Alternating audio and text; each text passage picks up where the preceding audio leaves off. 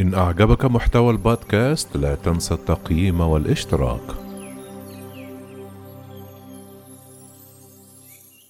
الرئيس الفرنسي إيمانويل ماكرون لقاح إسترازينيكا غير فعال تقريبا لمن يتجاوزون الخامسة وستون عاما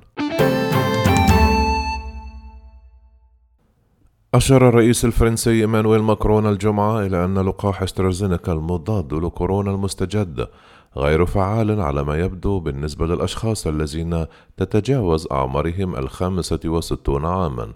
قال ماكرون أن المعلومات قليلة للغاية عن اللقاح الذي طورته الشركة البريطانية السويدية بالاشتراك مع جامعة إكسفورد وقال للصحفيين نعتقد اليوم أنه غير فعال تقريبا بالنسبة للأشخاص الذين تبلغ أعمارهم فوق الخامسة والستون وأضاف ما يمكنني قوله لكم اليوم رسميا هو أن النتائج الأولية لدينا غير مشجعة بالنسبة لمن تبلغ أعمارهم ما بين الستون والخامسة وستون عاما وما فوق فيما يتعلق بلقاح استرانازينيكا كما انتقد ماكرون استراتيجية بريطانيا في التطعيم القائمة على إطالة المدة بين أول وثاني جرعة بهدف تحصين أكبر عدد ممكن من الأشخاص.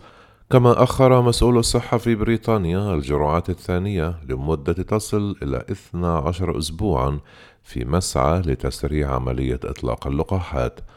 قال إيمانويل ماكرون: الهدف ليس منح أكبر عدد ممكن من الناس الجرعة الأولى، وأضاف: عندما تقول جميع هيئات الصحة والجهات المصنعة أنه عليك التطعيم بجرعتين لا تتجاوز المدة بينهما ثمانية وعشرون يوما ليكون اللقاح فعالا. كما هو الحال مع فايزر وتكون هناك دول تقدم استراتيجيتها في اللقاح على توفير جرعة واحدة فقط. فأنا لا أعتقد أن الأمر جدي تماما. وتابع يقول العلماء أننا نسر عملية تحور الفيروس عندما نعطي جرعة واحدة. نكذب على الناس عندما نقول تم تلقيحكم بعد إعطائهم الجرعة الأولى فقط.